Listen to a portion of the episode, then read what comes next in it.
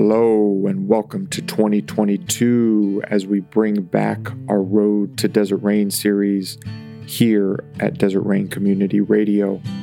Today, uh, I have a conversation with Marie Espinosa as we look at her past, her journey through life, um, and how philosophy has shaped her spiritual and religious views, as well as uh, her time spent here at the community with her family. But before we get into that, thank you to Diego at Recording Moving Studios. He does all the editing and sound engineering. Thank you to David and Danny West. Uh, that's the music you hear in the background. If you want to learn more about Desert Rain Community, uh, check out theruined.com. If you want to hear other episodes of Road to Desert Rain or our other series, Dispatches from the Verge, uh, conversations with David Morrison and I, please check out drcrpod.com. If you enjoy what you're hearing, please tell a friend. Uh, word of mouth and social media really helps us out. We appreciate you, and let's get into it.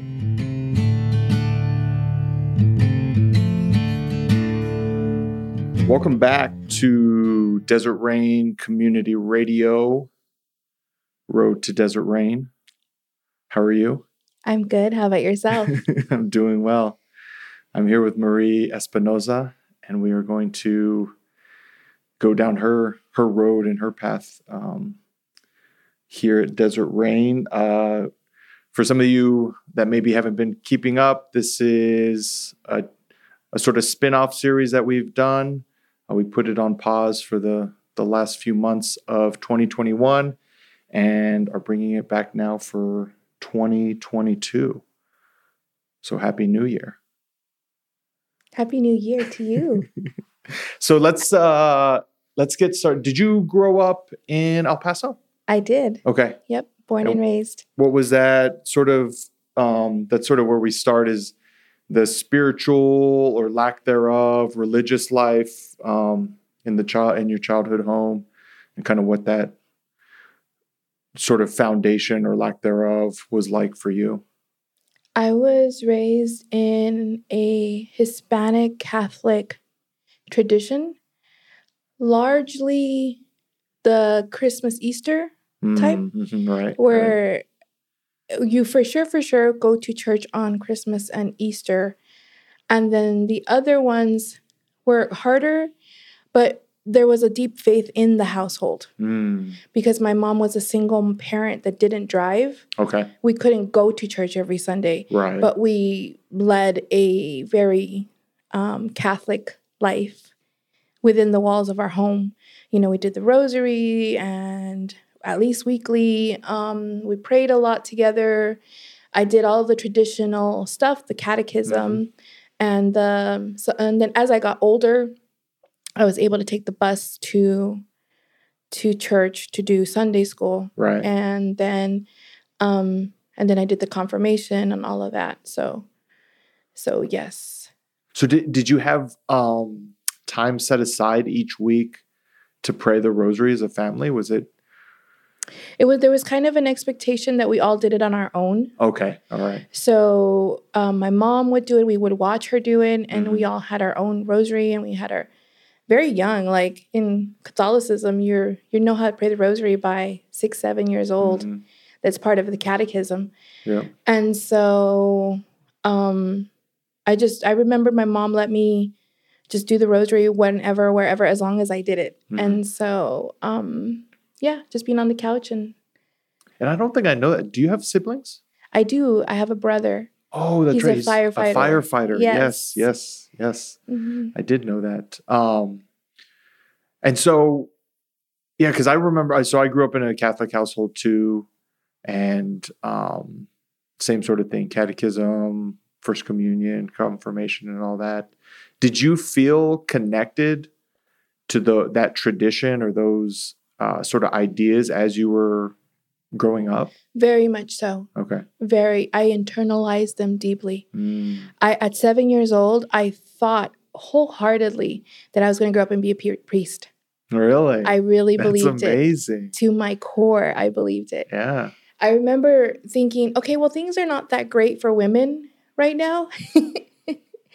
in the church. Right. But- You know, this is the 80s. In the future, Mhm. I could see a path where I could grow up and be a priest. yeah. So, That's that's really I mean that's because my mom so my mom used to joke and it's obviously way different because I'm a guy but my mom used to joke that I was grow up to be a priest. So it's funny because I think maybe David Morrison is the only other person I've ever heard like as a kid wanted to grow up and be a priest and now you're the second person. Yeah. Um, so, I, so I, I mean, obviously, you're not a priest today. When when did that dream kind of? You're like, ah, I guess that's not the path I'm taking. Do you remember? I kind of remember expressing that desire. So that was like six, seven years old. And I knew it in my core that that's what I needed to be. And in confirmation classes, that's 15, 16 Mhm. years old. And so I expressed that. And the nuns were like, no, that's not going to happen. They're and like, time so time out. I got a reality check. okay. and so um i got a reality check and and i guess i didn't know how to i didn't know what to do or how to process that Mm, but in the where i am right now in my life i kind of feel like i sort of fulfilled whatever that core wish was mhm, by be growing up and becoming a philosopher mhm. Well, that that was one of the things I was gonna I was gonna bring up was the fact that you've become a teacher. Um, Mhm. You you know you you um, I, I you know I know you have lots of connections with with the people at Desert Rain and just just being sort of that um, spiritual leader, but even more than that, sort of a example, I guess, a Mhm. spiritual example, which kind of is what a priest is supposed to be, I, right? exactly. I really feel like whatever I saw as a six and seven year old, whatever that role that was happening, um, somebody that was wiser and and could guide people and, um, you know, spoke. I don't know well and and touched people's hearts. All of that, like whatever I saw there, it kind. I I mean, I'm doing it. Mm-hmm. Hundred percent. Yep. So, uh, and we'll get back. We'll get back to that and, and delve in a little bit deeper. Um, so, one of the stories I do know about you, and we, we've talked about a couple of times, is is leaving El Paso and and moving to LA um, for university, hmm going to USC. So, I don't know if you want to tell a little bit of that story, and then I mean, I don't. So, I don't know how you ended up back in El Paso. I don't think I've ever heard that that part of the story as far as is coming back. I mean, I guess that time was just um it was a weird time. I because like I said, I was raised with this Catholicism background and then um I went to USC and I went to a Catholic uh, uh, church with my some of my dorm mates. Mm, and but it was like unlike any catholic church i had been raised with. And so uh, the pastor or priest wore a hawaiian shirt and flip-flops and i just didn't know how to process that Right. I wouldn't either. Even today, going to a Catholic church and seeing that, I don't know how yeah it, i how I- I would interpret that. i wasn't open to being Okay. open in that way Yeah, yeah, yeah. and so i i didn't go back and i just kind of was like i'm just going to i don't know i, I stopped going to church Mm, and um, that whole time was really a weird time for me and i wasn't i was i didn't have a good foundation of who i was. Mm, i got married uh, i got married so that i wouldn't have to stay at usc because really i was really scared. Interesting. i was overwhelmed. Was it someone from LA or someone from El Paso? someone from el paso. Okay.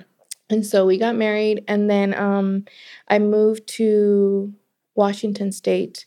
And in washington state uh, my ex-husband was not a believer in any in any way that motivated us to go look for church. Mm, and so there was there was no um, no foundation there that was built. But i did just i kind of gave me a place to be at arm's length from the religion that i grew up with. Okay. and um so yeah that was that was the gain from that. I was able to kind of step back and say okay i i, I kind of wiped the, the slate clean of what i think church should should should look like I see. And so his deployment ended in Washington State. We both moved back to El Paso with our young son at the time. He was two months old. Um, my oldest, Hugo. Yep. Good old Hugo. yeah. And what happened there was um what happened there is the marriage was not a good marriage and I didn't know what to do or how to process it. And so I made an appointment with a priest Okay. at the parish Once that you got back to El Paso. Okay. Mhm. Back in El Paso, I made an appointment with a priest at the parish that I grew up with, grew up in, and um, he saw me, and the advice that I received was that that's what marriage was was, you know, that's what it meant to go through the, you know, good times and the bad times, yeah, and and it didn't sit right with me Right. but I still accepted it because everywhere uh, my aunts. Um, so this was 2001, 2000, 2001, Okay. and divorce was was starting to be more normalized, hmm but there was still a stigma For sure. attached to it. And so, and ideas of of being a divorced woman, you know, it meant all sorts of stuff. hmm Um, it meant a lot. Yeah, it meant a lot of stuff, negative stuff associated with that. I guess one of the the important details about my childhood. So I am the I'm a bastard. and and and then that's and like I said in the 2000s there's a there was some stigma still uh divorce is much more common now there was more stigma back Right. then Well, that that's about the time my parents separated. I think so you felt that there was Yeah. still this like yeah. you're still someone that people can talk about. And so um when I was young, uh 70s and 80s, there was a stigma about you know kids that were born out of wedlock. Right. And so um uh, that was very heavily a heavy hand in in how the church saw me. Mm, There was a heavy hand on how my family saw me yeah. my aunts and uncles and so there was always this desire to like it was weird there was a desire to um i don't know be right in some eyes Oh. Right. yeah Instead of being on the finger Yeah. point where people are fi- finger pointing at you, yeah being able to to be a little bit more of a a role model.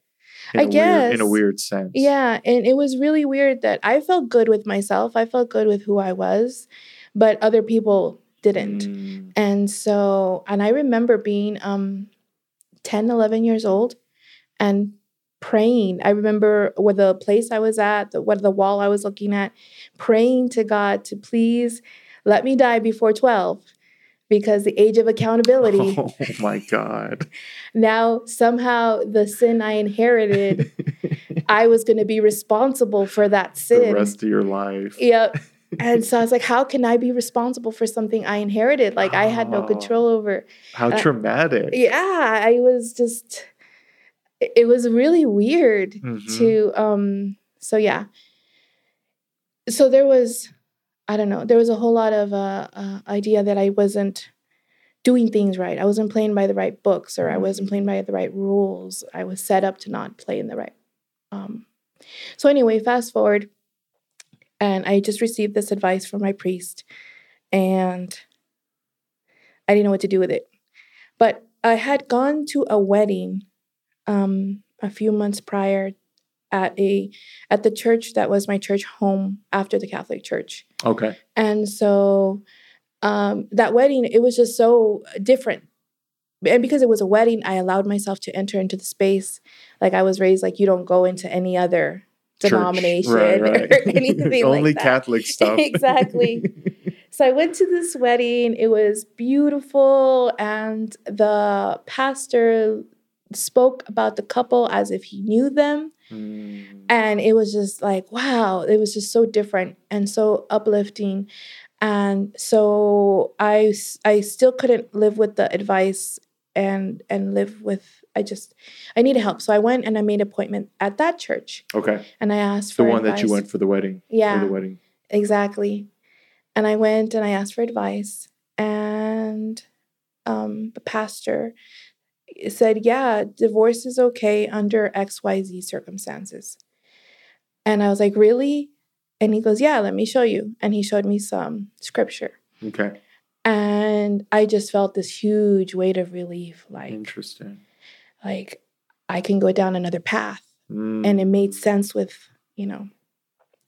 And so I did file for divorce and the that church really welcomed me Mhm. and and you know the they they they loved on my young son and me and they you know we got a very uh, cheap place to rent Mm. from one of the church members they uh, we we were able to rent a home that they owned for $200 a month Wow. right That's incredible. as a recently divorced mom with a t- like a infant about to be toddler that it was just such a gift they somebody let me borrow a car for five or six months Mhm. um, i got a job through working at the school that the church had Mhm. um, they just really supported us in that transition of of our life and it was a huge gift and then i started thinking wow there are other ways to be Mm. Other ways to navigate the navigate the world. hmm That's incredible. So you you you said uh, you mentioned that this your new church home, the the one you just described, when you growing up Catholic and and being Catholic, and you know not not to necessarily compare to con- and contrast, but more as far as like the way you felt spiritually, hmm the way you felt at home at this new church. Did you ever experience that same feeling of being at home within the context of Catholicism?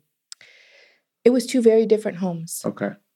the the the i, I still uh i'm no longer at that second Right, That right, church- right. Yeah. but um both of them have a place of homeness Mm. in in me hmm the catholicism gave me um an internal world that Okay. i can go to uh, with the hymns and the prayers and the practices Right. and i cherish that Yeah. and this the I, I don't even know what kind of church it would be non-denominational christian um gave me a world to be a way to be outside in the world and it was one Ah, of of caring for each other and seeing the human and being and of service. yes and so it was exactly what i needed for each season Yeah. That's re- yeah, that's really beautiful. Because and the reason I asked that question is sort of related to my journey. Um, I mean, you you know I'm in recovery, but sort of landing in the 12 step context was and just feeling having that sense of feeling at home hmm and just kind of having that sigh of like, oh my, like I this these are my people, so to speak. So it's interesting to hear the the different homes for different seasons as you evolve through your life. hmm Yeah. So stepping into this sort of new quote unquote new lifestyle recently, you know, you're going through a divorce and uh, finding a new a new or a church family that's supporting you through this and and sort of what what was uh how did that evolve into the next season of your life and the next season of your uh, spiritual walk, so to speak? Um, it was an incredibly good, healthy fit for a very long time. I, I guess my infant son um, grew up there and he was about four or five years old. And I was in a better place of starting to develop myself. I had started going to community college. Mm. I I was I was growing.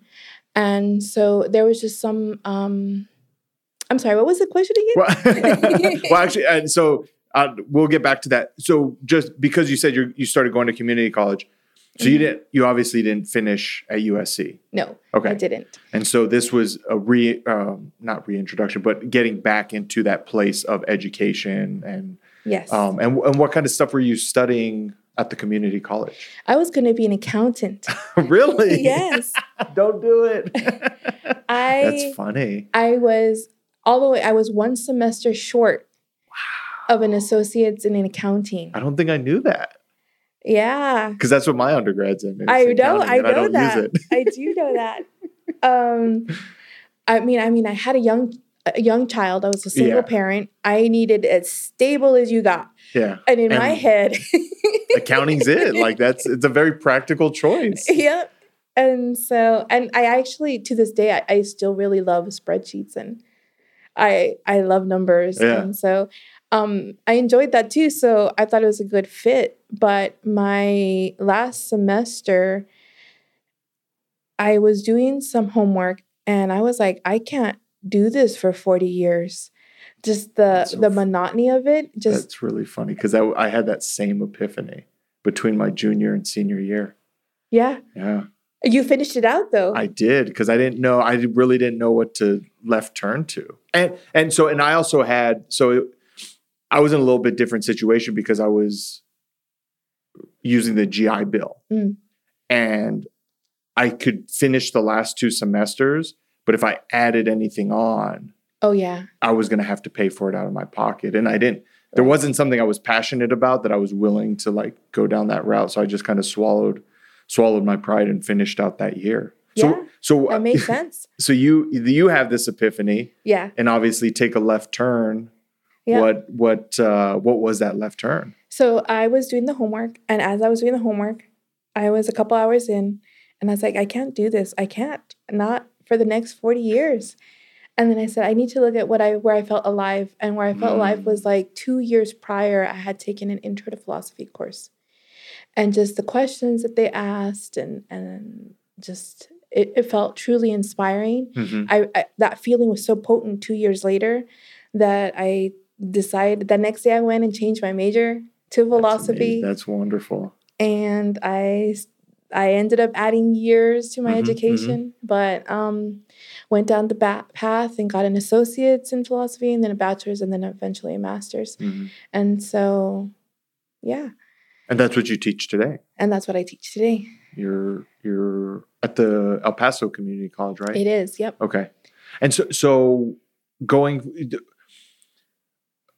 I know philosophy is a big part of your life, not just in the sense of that, you know, you're a teacher of it, right? You're hmm you you teach it as a as a vocation, but it, it's also just sort of in your DNA in, in the bones of the person you are. hmm And so so what were some of the cool things that sort of came to light or bubbled to the surface as you were going through that process of of your education shifting gears to philosophy? Philosophy is the place where um, things can sit without definite answers. Mm, And that really just was very attractive to me. It was really attractive to me that there could be this place that was comfortable with the uncomfortable. mhm. And um and yeah, was that's what attracted me to it. So I forgot the second part of your question. But just some of the things that bubbled to the surface for you, you know, in your own your personal life, your spiritual life, just as you were going through this education. Um, it sounds, you know, it sounds like the being in that place of the unknown yeah. was uh, brought life.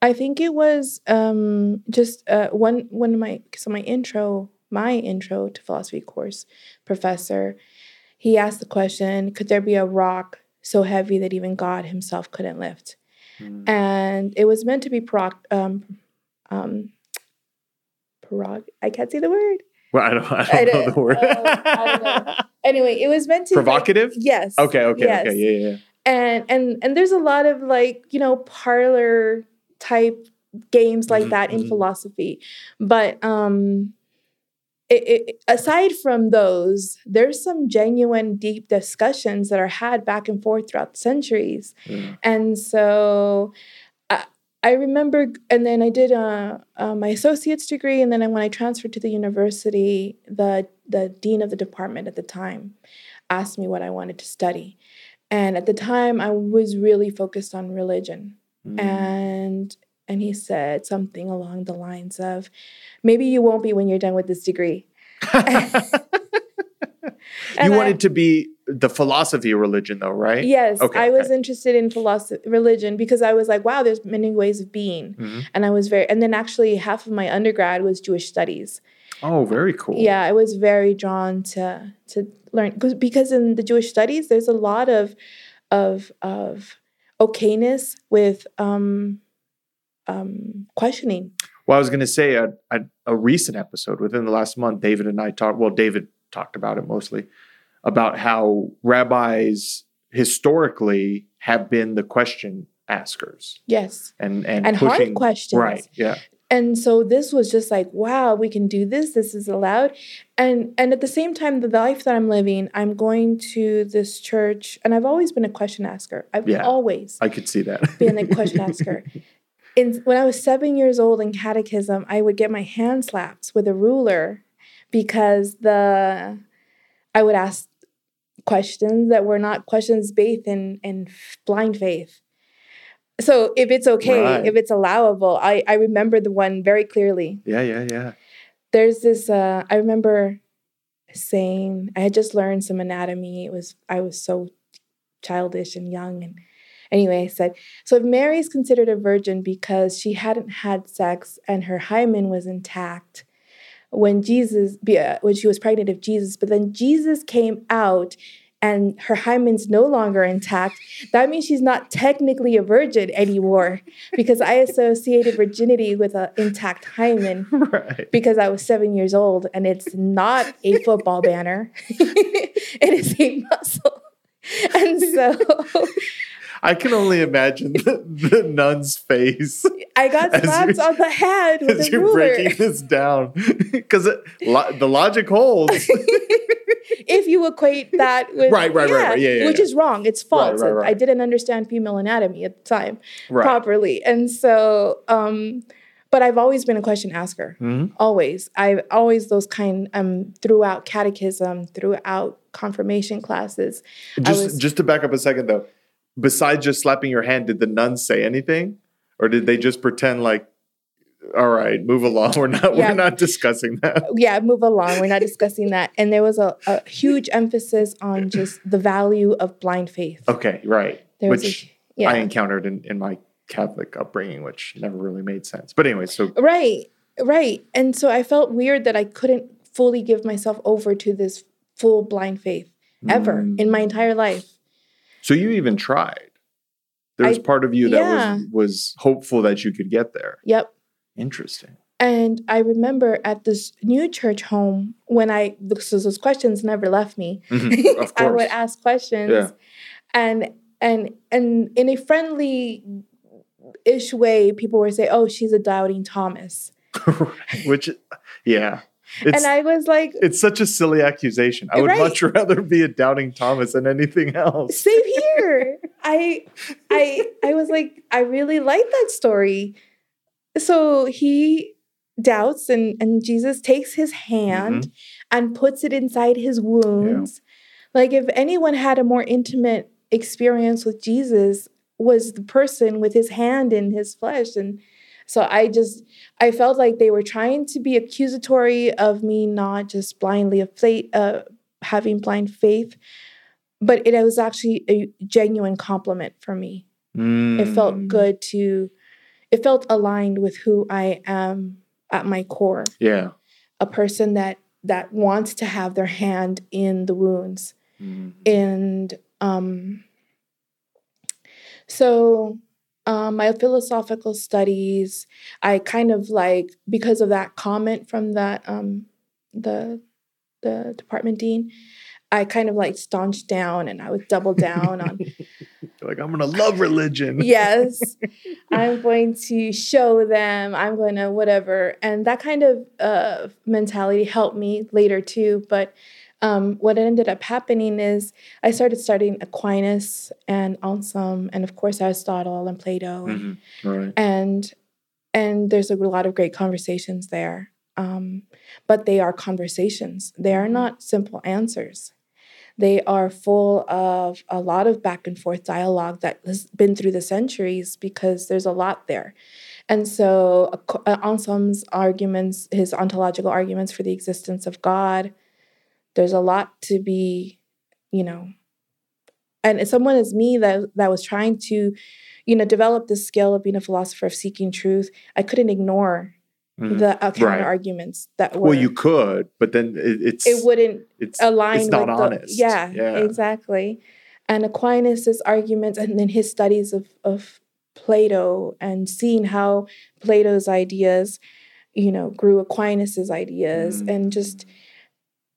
And then studying Kant, where Kant was like, I do not agree with how Aquinas got to there. I agree with his conclusion that there's a God, but I don't think his arguments for the existence of God are the good Mhm.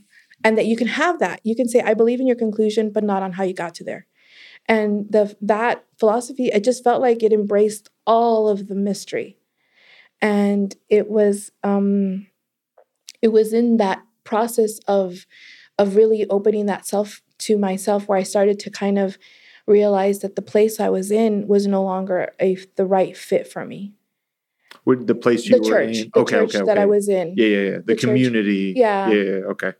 because there was there was a different kind of blind faith and so i i started to i guess grow apart i started to grow in another direction hmm from that church Well, it's it, one of the things that popped in my mind, and and as a kid and a teenager growing up Catholic, I never never understood it during the mass, but as an adult, it has paid dividends, and it's it's when uh, the priest is uh, preparing the Eucharist, and they they sing that part about the mystery of faith, because to me, it's like what you were saying. My understanding was a blind faith, right? Like either you believed or you didn't.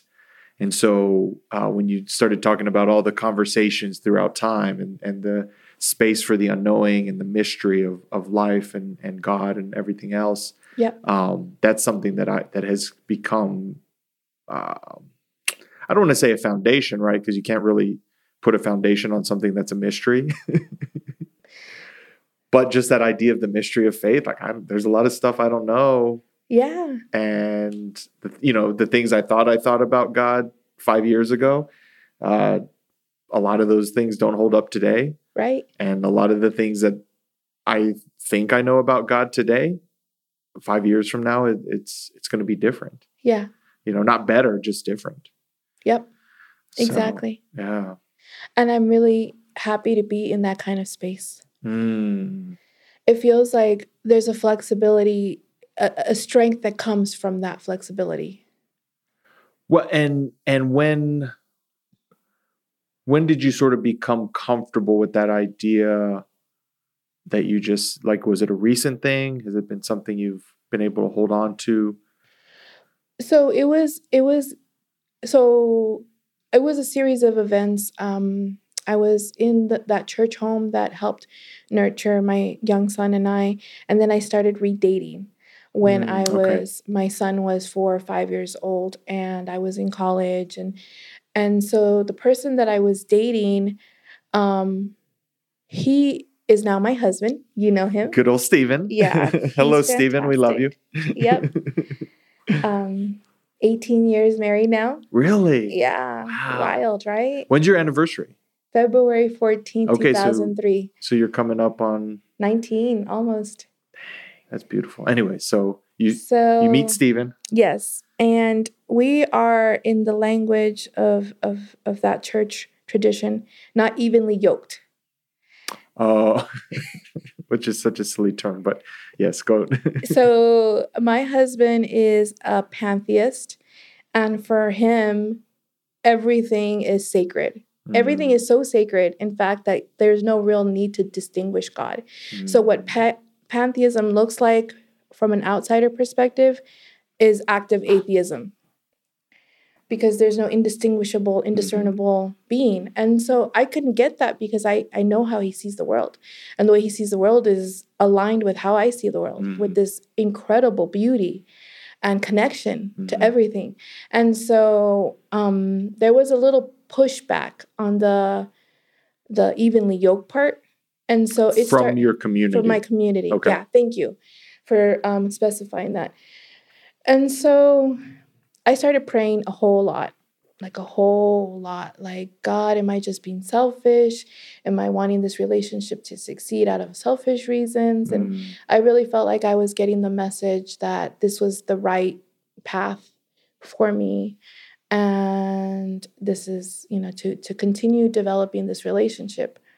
But the community I was in did not feel the same.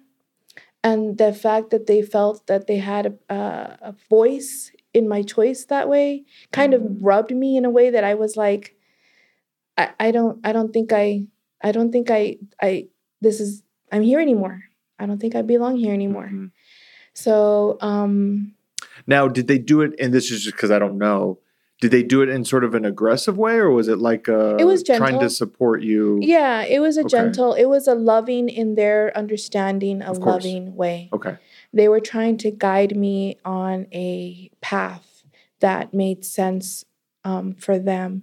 So what ended up happening is my husband and I were dating, and um, he decided we decided he was going to be moving to El Paso, Mm. and I decided that I wasn't ready to get married Okay.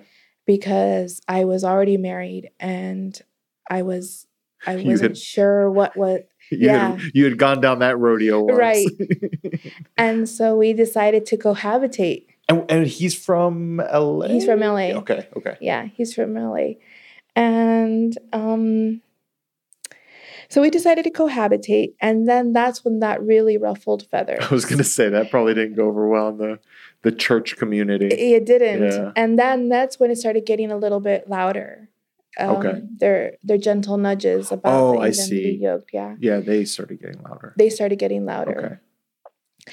And and I didn't want to destroy that relationship. And I didn't want I could see that it wasn't going to be um going positively forward. Mhm, Right. And so in order to preserve the relationship, I just started to step back. Because Preserve s- the relationship of the church community. Yes, Okay. because I, I mean, they're good people Of that course. loved me in the way, the best way that they could. Of course. And so, um, and I still talk to many of them and have relationship with them and their children because Mhm. I was their teacher for a lot of their children. Well, and I'm sure Hugo became friends, with grew with up with them, Yeah. exactly. And so, um, so I just started kind of stepping back and and and I, I really understand. I really do get their heart. Like they were trying to protect me in the way that they saw and they understood. Mhm. And so, and I did a lot of internal work to try to align myself with.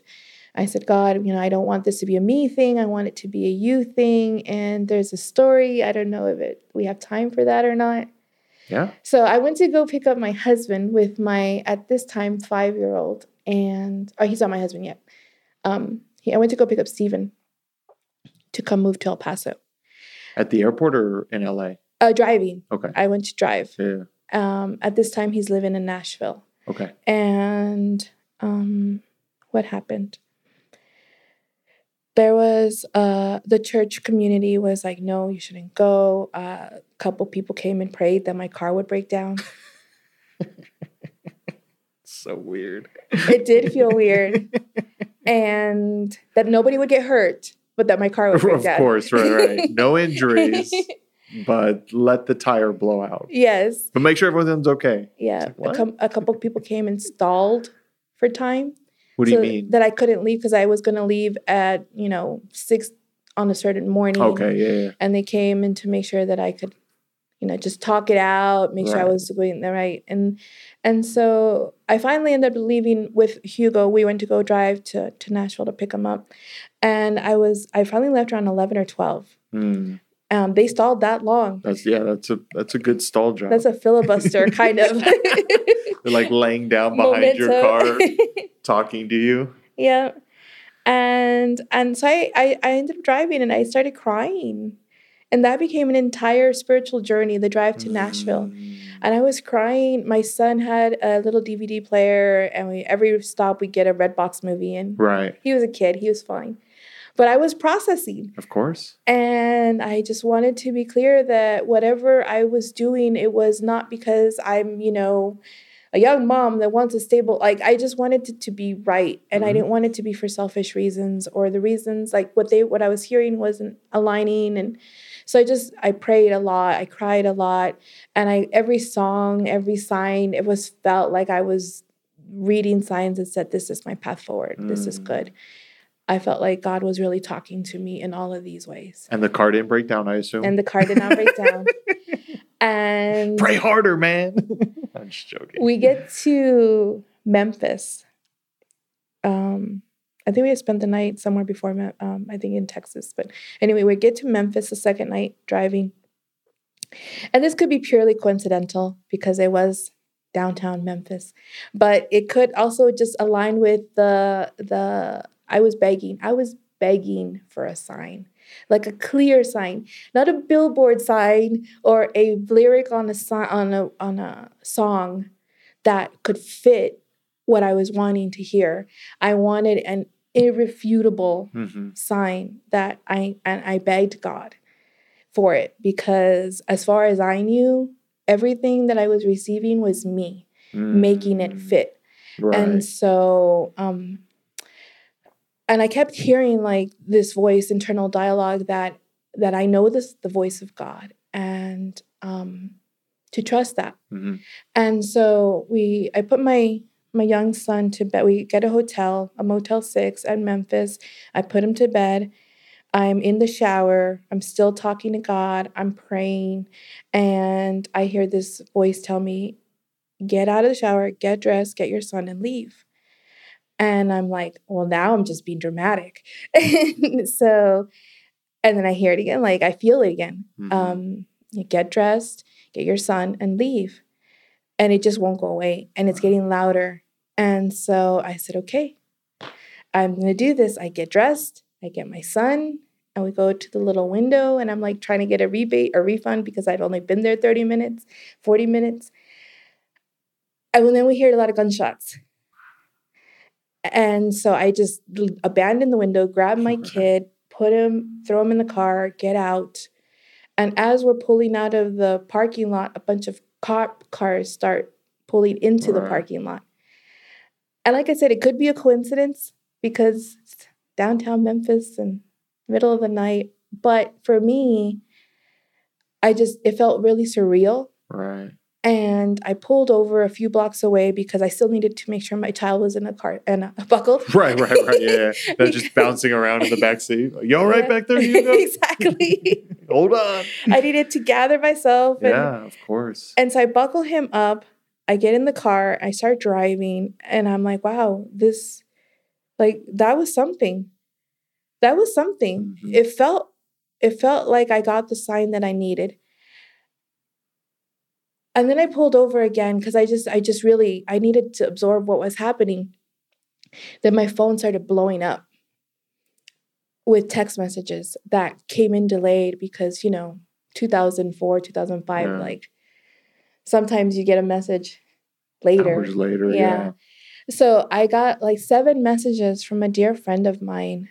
And what she said was, you you know you know the voice of god. You know the right path. You will trust the voice of god and and and just trust that what you hear is right. And to be fair i think she was honestly hoping that the voice that i would hear would tell me not to To- to- make a U-turn? yeah. But it had literally happened when i pulled over after that. And it was just getting those confirmations from her after leaving the gunshot hearing the gunshots and it just it felt like the sign that i needed and um And and to sort of push back again, you know, the the coincidence idea. yeah Had you left at 6 a.m. that morning from El Paso, you wouldn't have been in Memphis right because you would have driven farther that first day right and probably made it till Nashville that second day. Yep. So I just I, I at that point I let go and I said I'm going to trust Yeah. and and it was a good thing that I did that. It's beautiful. It was the right thing that I did Yeah. that. Because being married to Stephen has been a joy and a healing process and a life affirming growth for both of us. And so, um,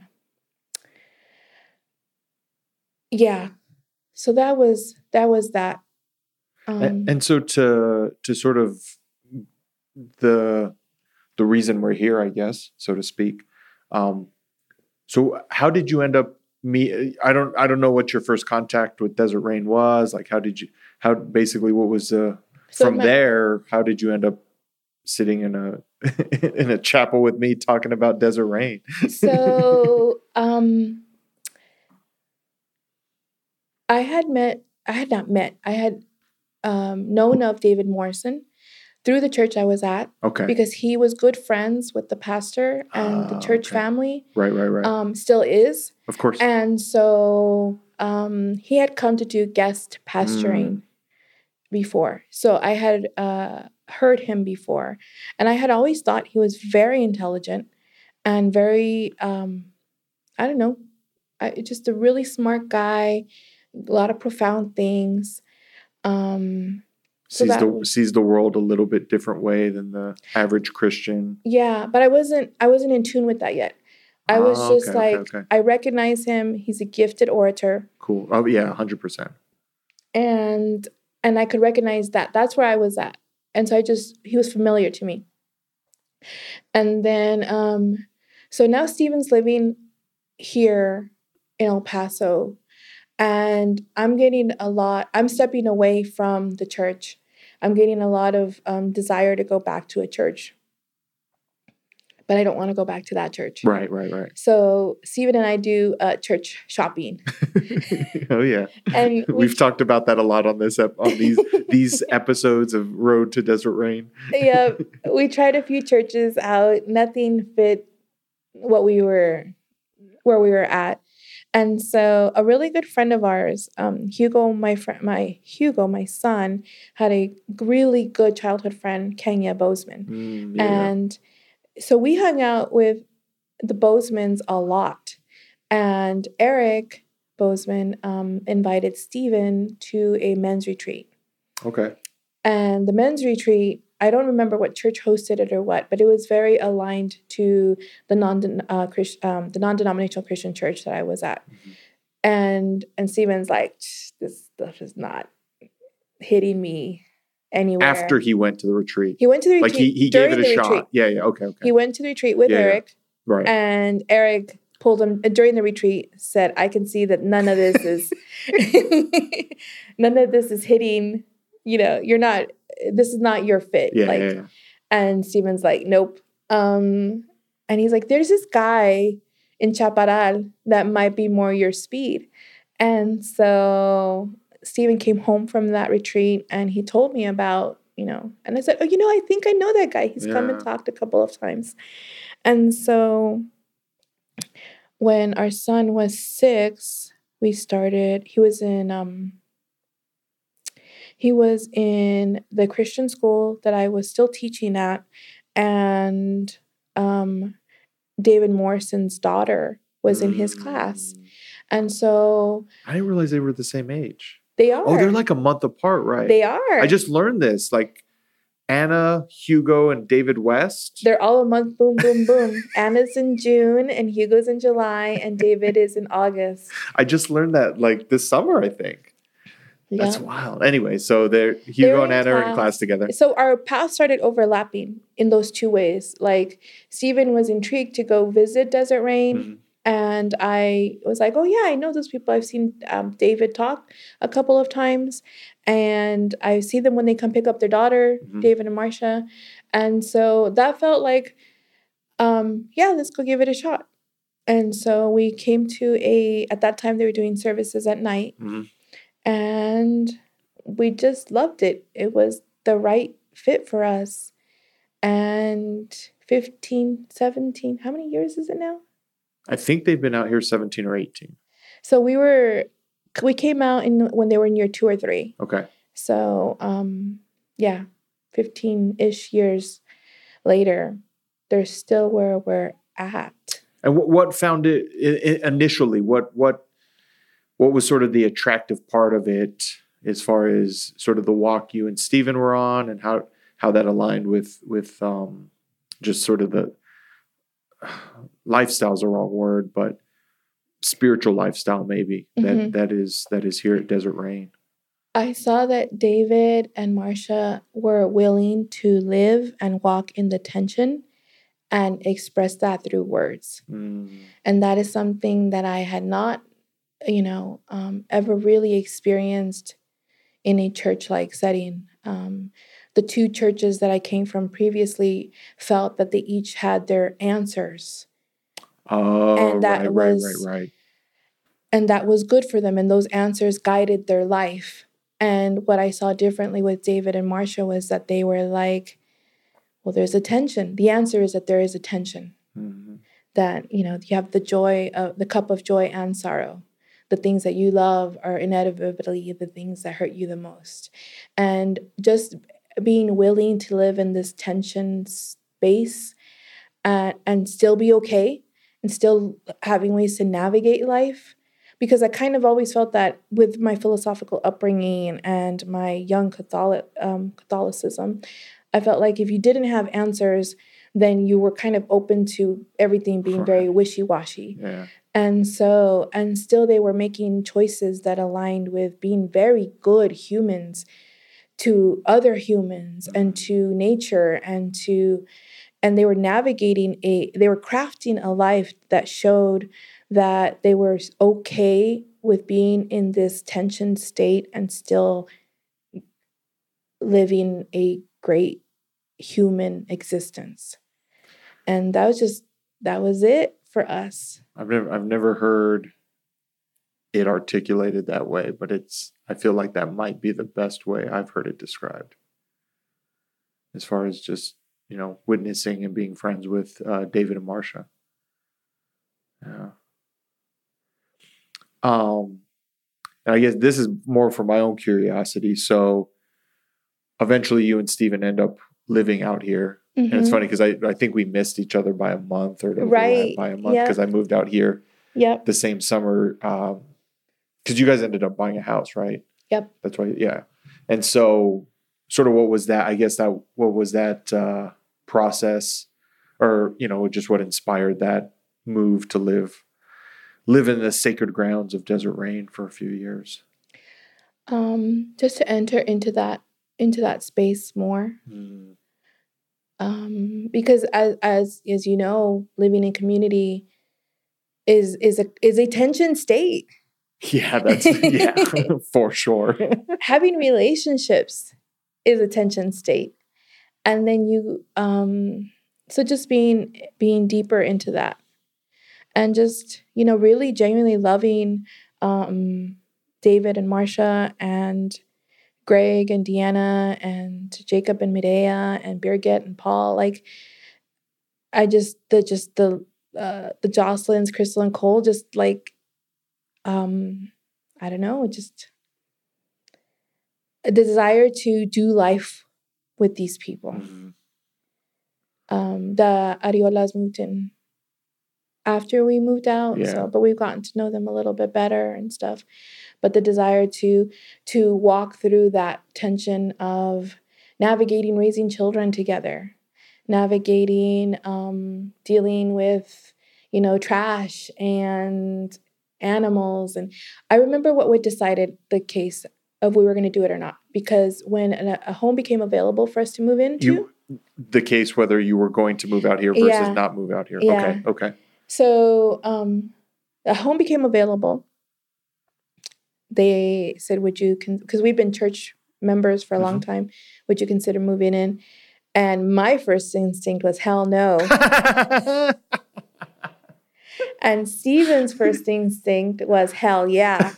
I would have I would have guessed the complete opposite. I would have guessed the complete opposite. I have to admit. yeah, Okay. All right. So you guys are two Yeah. different spots. here we are. And so um, we were living in in Northeast El Paso, and I ran out of eggs for something, and um, I got in my car and I drove to the Family Dollar, and I I came back and got you know I went to buy eggs, and then I said this is really ridiculous because I know that there used to be a time where neighbors just borrowed eggs from each other Yeah. and sugar and whatever, and Even probably when we were still kids. Oh yeah. Like I can remember as a kid, yep. my mom asking me to go ask the neighbor for like a cup of sugar or something. Exactly. Yeah.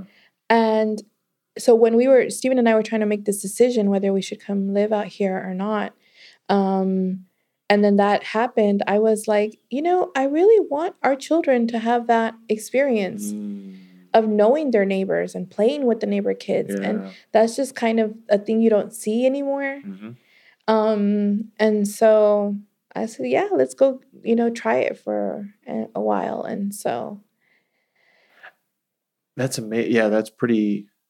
Yeah, that's amazing. And I, I did want to backtrack just a bit and and kind of get your perspective about because I think a lot of times people going, you know, if they're thinking about living in community or or um, trying to put together community living, they have this like utopian type Right. idea, and and you already mentioned that the tension of Yep. community, right? Which is I think a much uh, better description of long term community living, right? mhm. Um, and so to, I, I would be interested in your um, growth or observations or what uh, did you you and Stephen lived out here four or five four and a half years. four and a half years and and so I guess just during that time um, sort of what the things that you learned whether it was as a family or just as an individual of that um, having that tension of community be part of your life Um, it was I I. I'll I'm gonna answer that question with examples. yeah yeah, yeah. So one of the examples is that every single family would have a different uh, set of expectations for their own children, Mm, and then you have your children interacting together. right So, for example, with me for Hugo, the property isn't massive, but it's big. Mhm. And Hugo was, you know, young when he was, you know, we were out here um, playing. Not when we moved in. He was fourteen ish. I don't remember. Yeah, around fourteen ish we moved in. But um, when he was out playing, if he was playing, you know, six, seven years old, he had to be with another human. Mm, So David West and him right could go and explore the desert yeah, but I was not comfortable with him exploring the desert on his own. of course But there are other families that are. hmm And there are families that said you need to have two people, you need to have one Mm. pe- person, you don't need anybody. Like there's varying degrees of comfort right when it comes to that. And and one of the things that you um, learn is to be, t- you know, respectful Mhm. of other people's parenting and their desires, um, while at the same time still holding your own. right Yeah. And so, I mean, that's it's hard because you you have to have difficult conversations, and and living in community really, in that's the only way it works, is to be able to say, hey, I'm not cool with this, but I am cool with like so. Yeah, it's well and i think that idea i mean it's easy to throw out like oh communication's important yeah, but it's hard. it's it's hard but it really it pays you know the example i have is like over the last year and a half with um, covid and everything else the morrisons and i share the kitchen right? The Mhm. kitchen and then the laundry room. So we you know we're basically living together in a sense as far as if i were to get covid they probably would get covid Right. and, and vice versa. And so just having those conversations of like early on you know what what are you know how are we going to walk through this? What are the expectations? And um you know whether you know because i think my comfortability around risk is probably different than their comfortability around risk Mhm. um but like respecting that i'm gonna like i kind of would especially when david you know had the heart surgery Right. it's like exactly. well i need to defer to whatever they're comfortable with because exactly. the uh, risk. You know, if they if David gets COVID a month after he has open heart surgery, you know, Right. it's not going to be. It's probably going to be bad. So, yeah. um, and just living in that tension of like, okay, like let's re let's revisit this conversation. You know what I mean? Mhm. And and um, that's been a really uh, I don't want to say humbling. It's been a little bit humbling, but more just eye opening Yeah. of like, oh, like And it's a This is breaking down of oneself in one way, Mm. for the for the connection and the integration. I'm going to say that one of the things that I always associate with Desert Rain is this integration.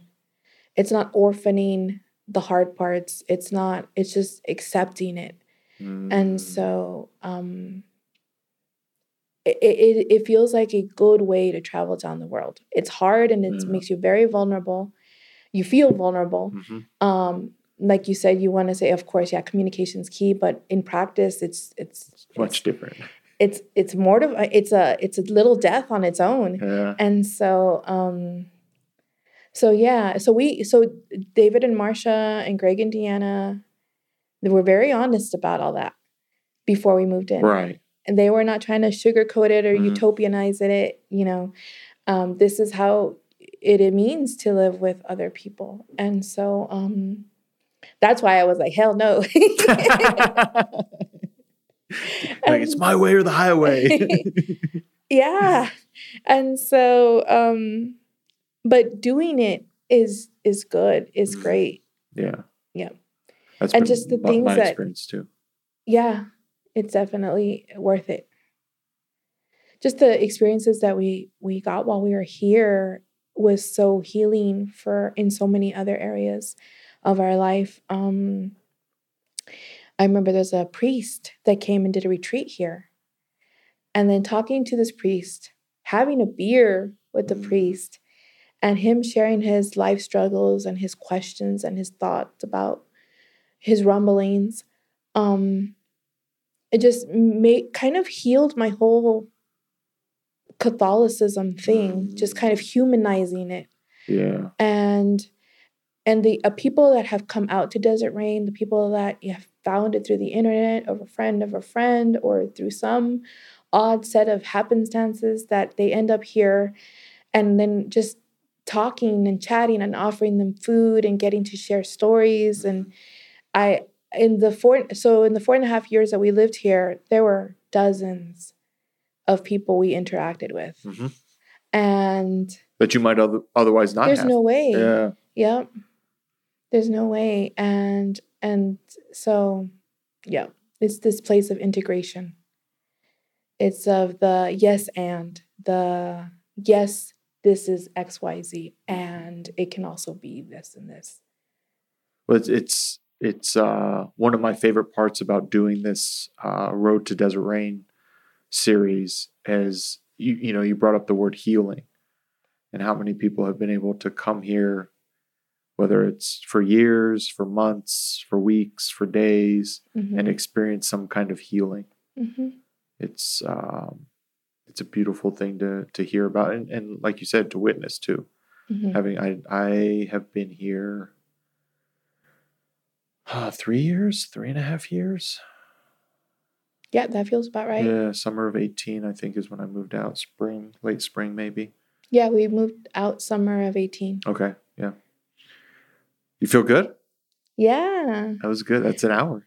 that's cool. One of the things I want to share with Yeah, yeah, yeah, yeah. I was- that that was my next. It's just even our children else. hugo um, i remember there was a family that was living in a car and we were helping them get set up in their first apartment because you know you have to have first and last month deposit it's a big It's, ask yeah, at the it's not beginning easy.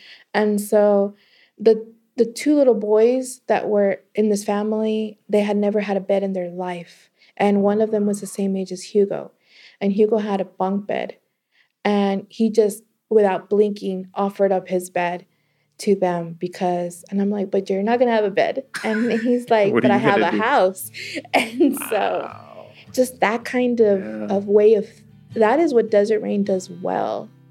It really shows up in this i'm in i'm i'm in i'm here i'm listening to you way so. Yeah, and and that's just kind of like an example that kind of describes the way the experiences we've had here yeah, that blows me away.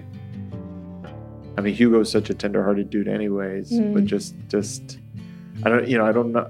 Having that insight as a child. Yeah. Being like, they can have my bed. yeah Like, you're not gonna have one. Yeah, but I got a house. like, right let's spread, let's spread the love. You know what I mean? Let's spread the love and the resources. yep Ah, it's so good. Uh, well, thank you. Thank you. I appreciate your time this morning, and uh, yeah, well, uh, the um, for all those listening, uh, once again, this is Road to Desert Rain uh, with Maria Espinoza. Uh, the guitars you hear in the background right now are uh, David and Danny West, who came up during the conversation. Thank you to them. Um, if you want to learn more about Desert Rain in general, uh, theruined.com is the place to go. Um, did you have any parting words, my friend? Uh, no, thank you. Thank you, Dorian, for facilitating. And Absolutely. Yep. Beautiful. Uh, well, thank you for listening and have a wonderful day.